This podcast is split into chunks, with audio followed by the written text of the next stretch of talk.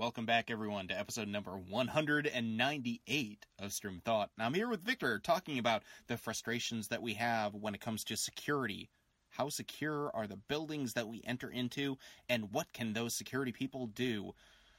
Sometimes we just wonder would it be better if the mob was back in control of all of these security issues that we have complaints about? Well, you'll have to listen and find out. We also talk about fountain pens and why they're so freaking awesome to write with. In addition to that, I mentioned some of the things I witness at the gym that are some of my pet peeves. It might be a venting Victor. I'll leave it up to you to figure out. So, with that being said, episode number 198, A Stream of Thought. We hope you enjoy.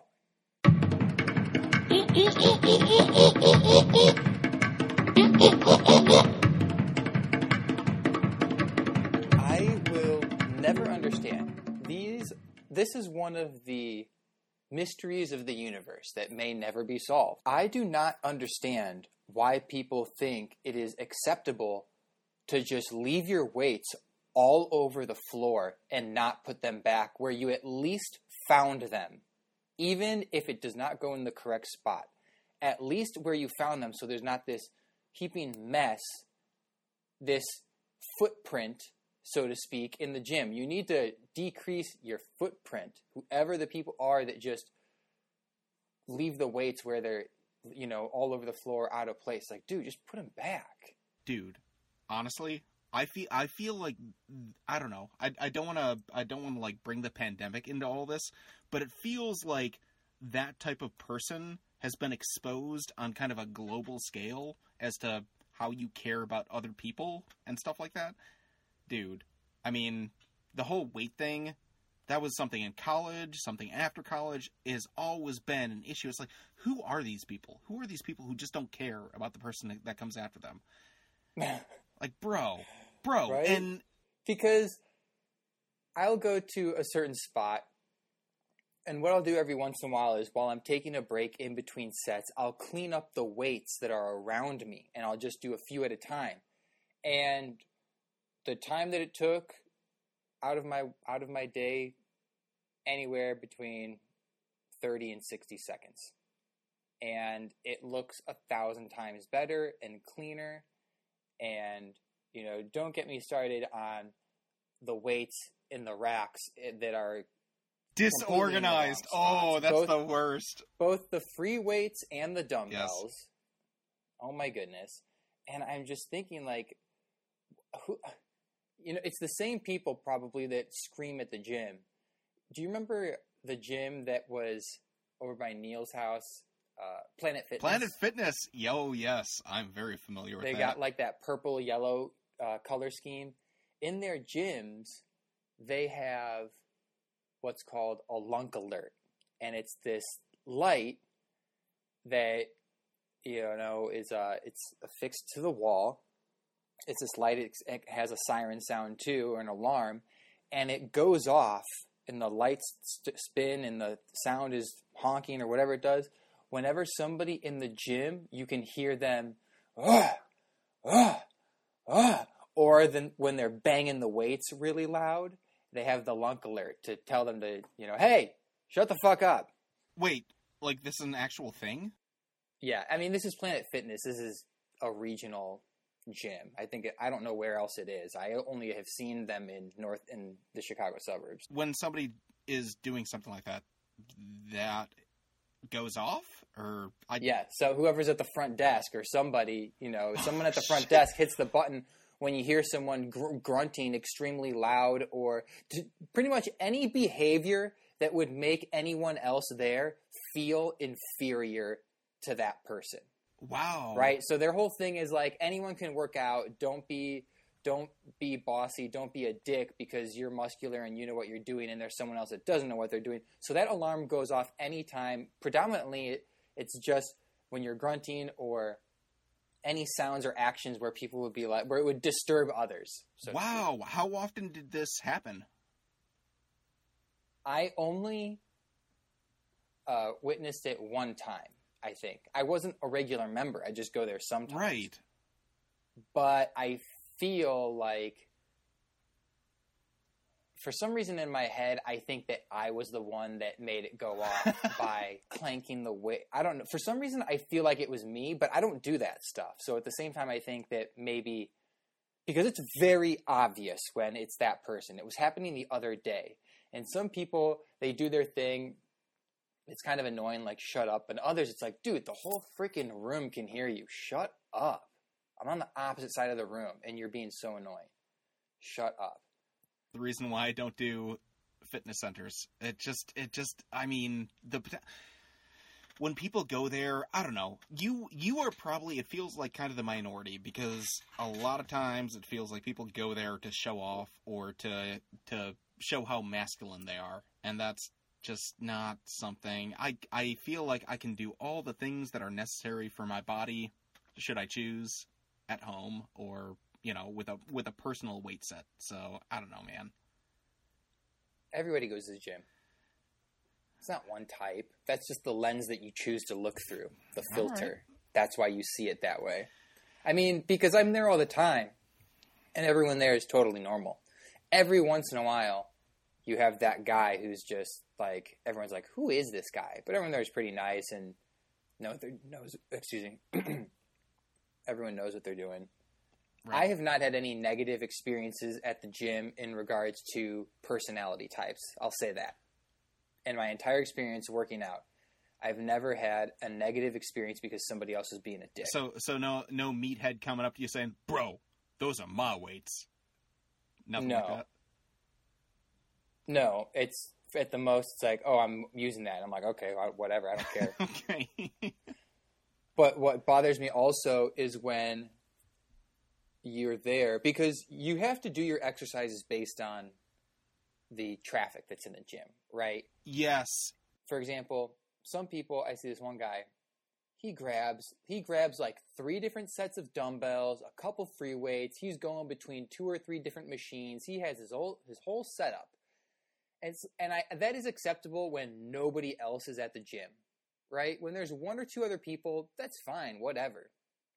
But when the room is even at you know 25% capacity there's enough people in the room where one of them might want to use one of the seven different things you have going on there and they can't use it because you're using them all at the same time so can i ask what you think the mentality is of these people because i don't i don't go to gyms so i don't first come first serve so they can take seven different things. like I'm here for. It's like it's like if I if I if oh, I lick I it, know. then it's mine kind of thing. Or is it? No, I mean if you if you're using like when I walk in sometimes, uh, I just happen to walk in this five or ten minute window where it's so crowded. All the like there's nothing available where I want to work out in the area that I want to work out.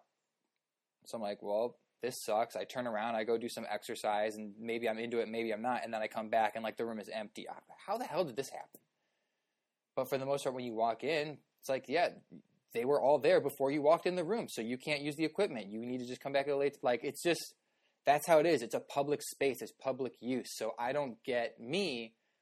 I don't get worked up about sharing equipment. And I again, I've never had a bad experience, but you gotta I try and keep in mind what I'm using based on the number of people in the room and the probability that that, that the weights at that point might be pretty sparse.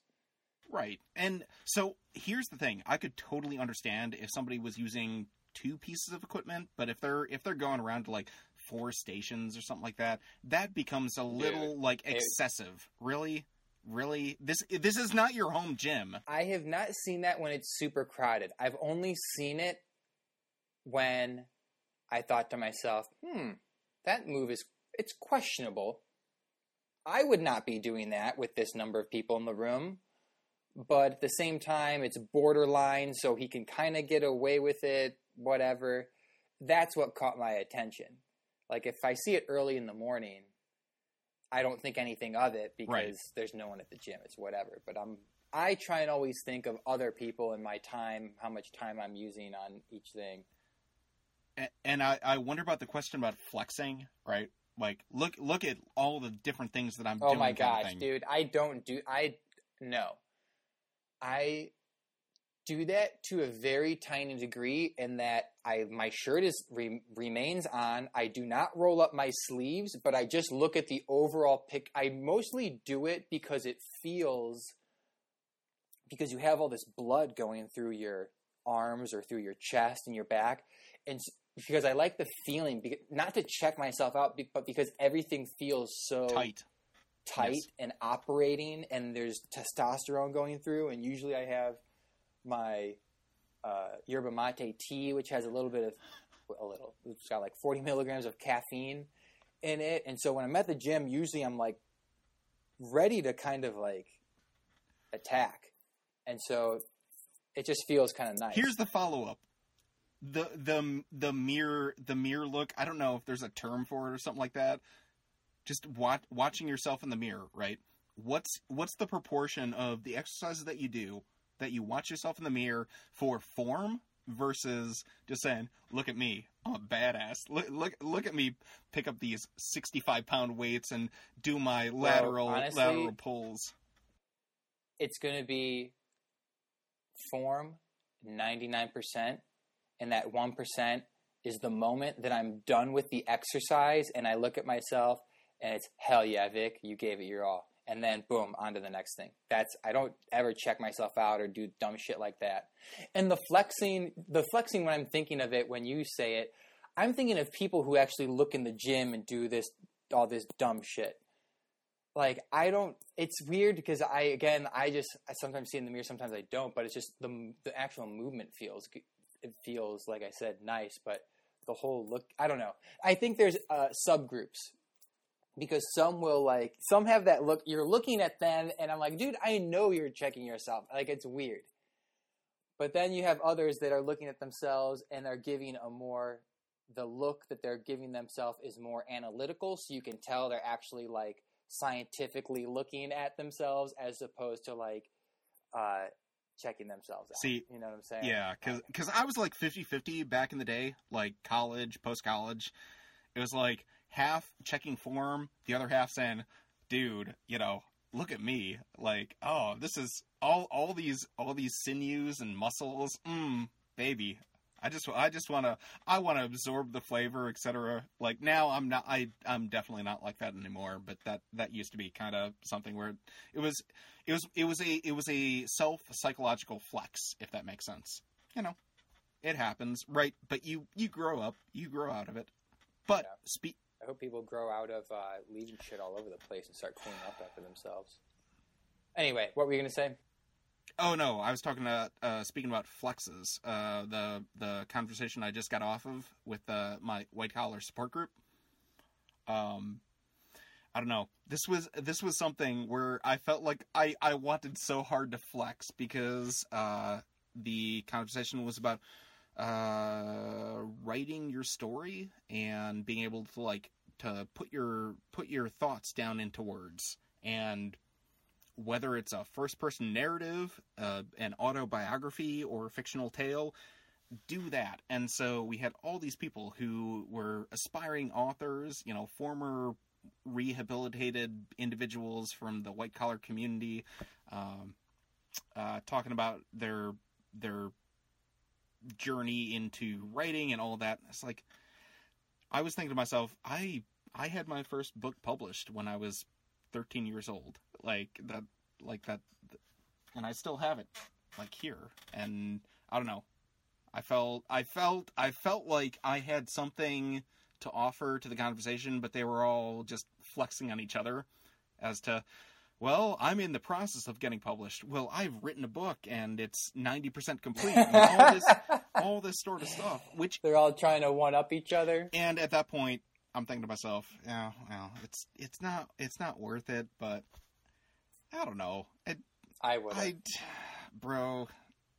I published my first book when I was 13. I was ha- like I was this close to saying that. I restrained myself though. That was not I would have said it for sure. Mm, but put the nail in the coffin and shut them all up.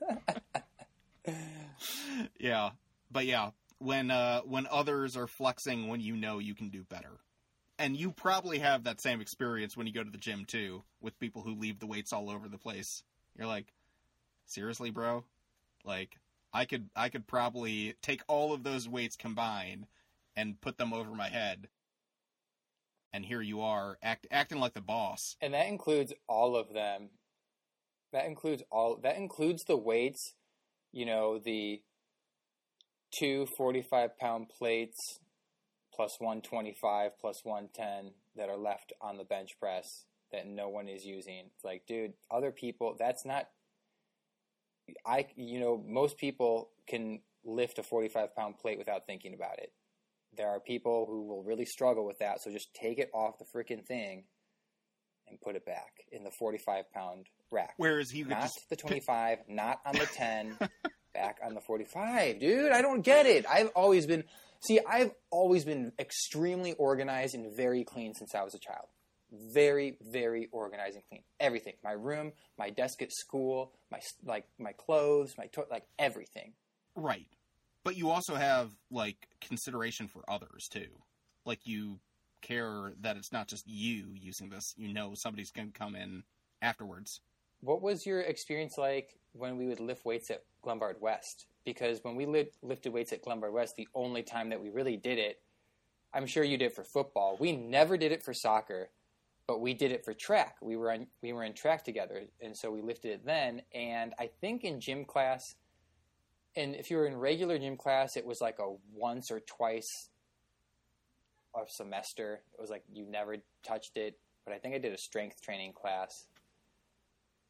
I don't know. Yeah, yeah. That was well, and that was one of those things too, where our coaches, like for football or whatever, would always yell at us to make sure that the weights were put back in proper position. So we were kind of we are trained through, um, through yelling. I guess I don't know if that makes sense, but yeah, uh, Negative reinforcement. yeah, negative reinforcement exactly.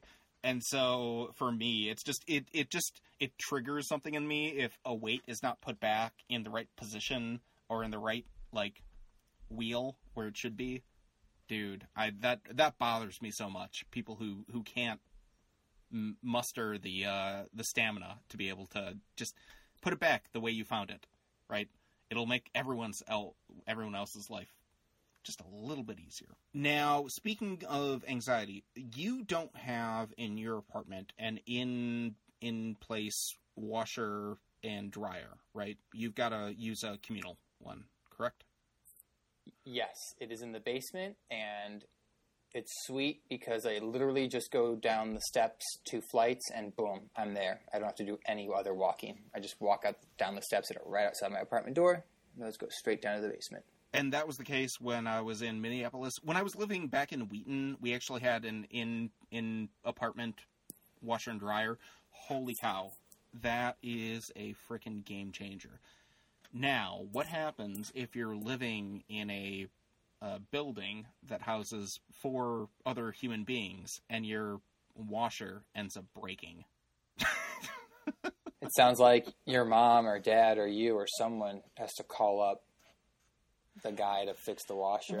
no, I know it's not. It's not a trick question, dude. I'm uh, like, Oh. it's just it. I'm I'm thinking to myself because this actually happened. This happened the exact same week that they were redoing the driveway, and they were have uh, supposed to have the tree trimmers come in and drive into the driveway, drive over a lawn to to trim all the trees up front. All this was supposed to take place during the time that the sidewalk was being installed, and so now we've been without a washer for probably about a week and a half or so. Thank God from what is it like two episodes ago when I was talking to you about like the number of shirts and shorts and underwear and all this other shit that I have. Thank God because my underwear like basket is just overflowing. I can I can hold off, right, for a certain period of time. Here's the thing because my family likes to do this in moments where we can't actually ha- have an immediate solution, like a new washer or something like that. Not going to come for a couple more days. So I had my parents gifted me when I moved up to Minneapolis uh, a portable washer dryer. I don't know if you've ever seen one of those things before. I've never heard It's of that. literally, uh, I would say, probably about uh, six feet by four feet. like so you know kind of portable. And you've got the the washer cycle and the dryer cycle.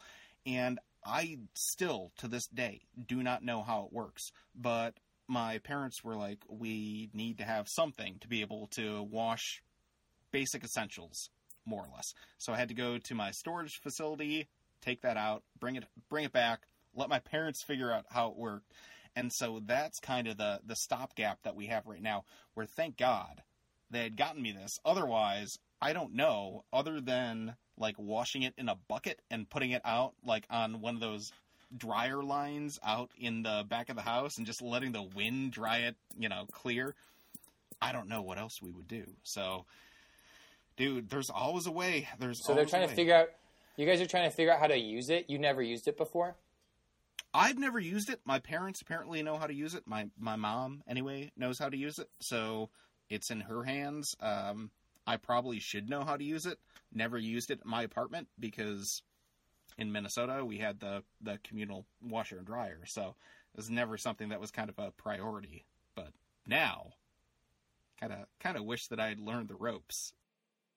I keep hearing from people how owning a home sucks because uh, stuff like that is always breaking and you have to replace it and it's unexpected and it's like, what the hell? Who do I call out here? How much is this going to cost? Do I get it fixed? Do I get it replaced? What the fuck is going on? Oh, so someone's installing a sidewalk in front of your house. What do you have to do to, to figure that out? Yeah, yeah, man. Right? No, like all the maintenance that's required to just maintain a house, and inside and outside. It's it's a lot. I'm I'm yeah, kind of kind of trying to wrap my head around the uh, the complexities of something like that, but it is what it is. So I'm walking into Sprouts the other day, and as I'm walking in, I hear uh, something like, "We have your photo. We have your photo, Miss, Miss. We have your photo." And I'm, and then I start paying attention, and there's this lady walking out. She's she walks past me with a bag full of groceries, kind of. Uh, walking quickly, and the security is just walking after her, like trying to take a picture or something. And I knew immediately what happened because I was in that shit, and I'm so happy I don't do it anymore. Was they stole a bunch of stuff and they just walked the fuck out because you can do that and get away with it over and over and over again. No kidding. And then you, and if you get caught, you get put in handcuffs. You maybe have to identify them. You know, I did that one time because they caught her on the street and the shoes, and I had to identify who it was. And then they spend the night in jail, and then they just are released because the company's not going to press charges against degenerates. The company doesn't care about that. It's it's more cost effective to forget about it than to pursue legal action. So someone stole some wine, or, or who cares? Someone's, you know, they'll get involved if, it's a regular person stealing large amounts of money, or there's some type of racket going on, like with vitamins. Well, yeah, But $13, 15 dollars here and there by people that don't have a home or are mentally impaired, they don't care. And on uh, and the other side of that coin is that the security that they hire uh, the level of security that they have purchased from this company does not permit the one guard to apprehend anybody. All they can do is try and stand in the way with their fucking hands up, and they either get pushed to the side or they walk around, but you can't grab them, you can't t- you can't touch them. And I'm thinking, what? The, when did society get so soft? Who the fuck cares? Snatch that shit out of their hands. So, to be perfectly honest, that actually is something that I've heard. I forget if it was like a late night show host who was interviewing somebody who had been one of those security guards who just they were talking about this this whole thing where it's like why are you hiring us if we can't do anything? And that was the kind of this perpetual question. And I don't know, man. I mean, as as much of a pacifist as I am, if it's you gotta you gotta be able to do something about that. I'm I, I'm hesitating to say like fucking tackle them, but in my mind, I'm saying you gotta. In big picture, it really doesn't matter. It doesn't. It's not my inventory. It's not my money. It's not, I don't. You know, it really does not matter. But what happens is they learn there's no consequences, oh, so it becomes a regular thing. Honestly, I got to the point where when I would see people that looked shady, I didn't fucking care. I don't steal however much you want to steal. I'm not going to make a fuss about it because I've learned through experience that when I when I try and do what uh, the right thing or follow protocol or whatever, it becomes more of a hassle than what it's actually worth. And then there, you know, nothing happens. It's a huge headache. You know how worked up I get when there is no common sense or consistency in anything. Well, the fact too, dude, that the system is working against the people who want to enforce the system. Where it's like, sorry, you can't enforce the system because that's part of the system, kind of thing. It seems so counterintuitive. Yes, but the weed dispensaries, they got folks with body armor, a pistol, a taser, handcuffs, a nightstick. Like they they are not screwing around. The dispensaries are not screwing around. The grocery stores, well, some of them. Ralph's actually has a big dude with a gun and a taser and a pair of handcuffs, and they're allowed they're allowed to apprehend people. So it depends on the level of security that you hire, No shit. right? I didn't. I didn't think can- about the weed dispensaries. That's that's nuts. Holy crap. Oh yeah, they always have someone at the door checking ID. Yeah, for sure.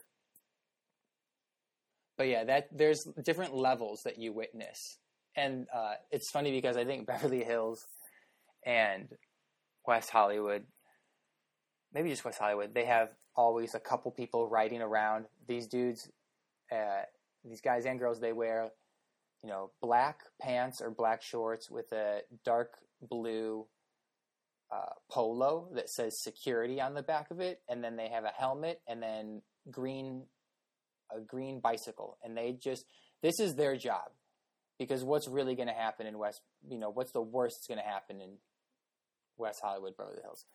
They just hang out all day riding around bikes. They probably get paid like nine dollars an hour or something stupid like that, twelve dollars or fifty. I don't even know. And you're, you know, when I see that, I think you know, junior, junior police officer, but like you can't do anything. What I would hate to be in a position where you're, where you are not given, you're not allowed to utilize the resources to the maximum extent. Right. Like if you're telling me to be security, but you're telling me I can't touch someone or I can't, like, well, then what am I doing? I know. And I was thinking to myself, could you ever see yourself as like being being security with those kind of restrictions put cuz I feel I feel like you would go hog wild on somebody if you had pro- proper cause, proper cause, not not just arbitrarily. It would be Drop it. Fuck you. Take out the nightstick and whack him across the face. law and order, law and order. But honestly, like I I remember I think it was hearing from somebody who grew up in the 60s or 70s. I can't remember this was so long ago. I think this was like one of my parents' friends or someone who had grown up where there was a mob presence in like the 60s or whatever.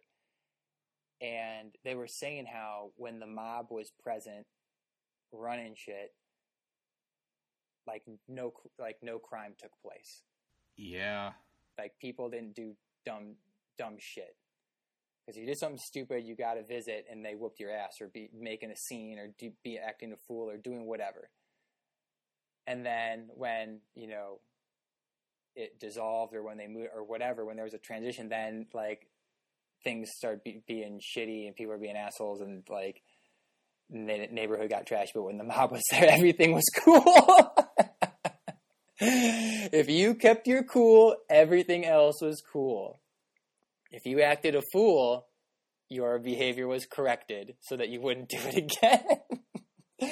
but think of that. All the people who feel so entitled that make a scene, all the Karens of the of the world, all the Kevins of the world making a scene, just bitching and bitching and bitching and verbal abuse, that would be non existent. dude. A perfect world.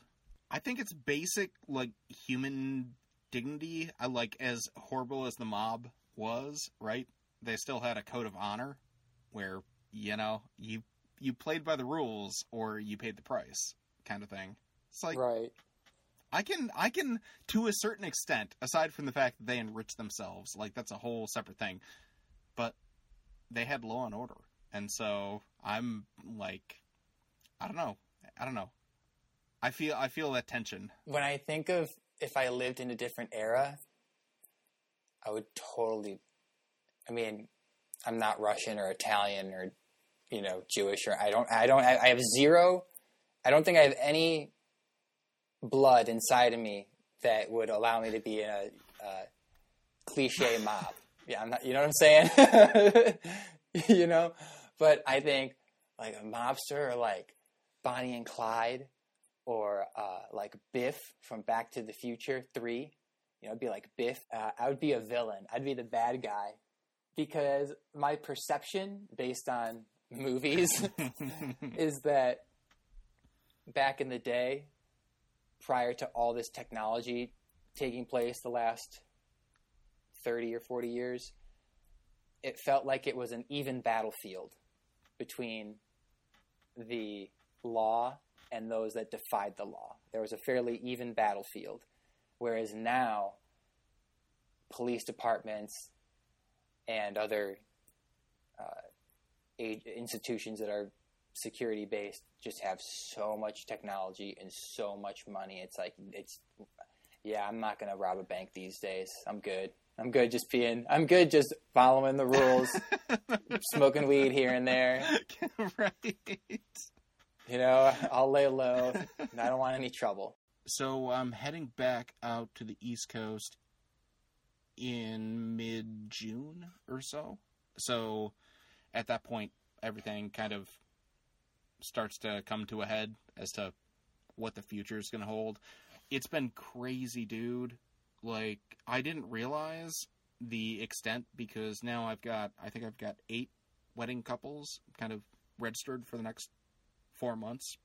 And so right now, a lot of it is just going back and forth and trying to meet with all these wedding couples and um, trying to remember everything about each of them in particular. I, I, I tr- Did you start making an organized file with each of them where you have their name, their birthdays, their wedding date, possible names they've mentioned that they want to name their children in the future, random statistics, any newspaper clippings if they were in high school sports or something crazy like that, or just anything, anything that makes them feel like they are the only wedding couple that you have on your agenda. Because this is their lives we're talking about, and the last thing you want to do is say, hey, yeah, have a great weekend, Kevin. My name's Chris. oh, yeah. All right, so you got you got to you have to give me a little bit more credit than that, right? So I do finally have a fully filled out Excel sheet, and I've got like the little tabs on the Excel sheet for every time I have a conversation, all the like like random little particulars that they have, just write down. I normally and this is weird because this is not something that I've done in a long time. Um, actually writing on paper, pen and paper as I'm talking, I'm like scribbling down these notes. It's like I can't remember since like seminary back in 2012, 2013 that I actually started writing down notes when I had a conversation with somebody. That was something I used to always do, and so I'm now trying to get myself back into the habit of doing that and and then immediately right afterwards uploading. Dude, those pens. So, Victor, you're holding up two two pens right now, and those are the exact pens that I use. I love those pens. What I don't even know what those The gel pens. the gel pens. The gel pens are amazing. and I've been using them. I've only been using them for like the last two or three weeks. I had the big pens, but it gets to the point where you feel because I love writing on paper, and I was thinking of I've gifted uh, a fountain pen to my neighbor who moved away uh, like back in October, and then I gifted a fountain pen to Kyle for his birthday.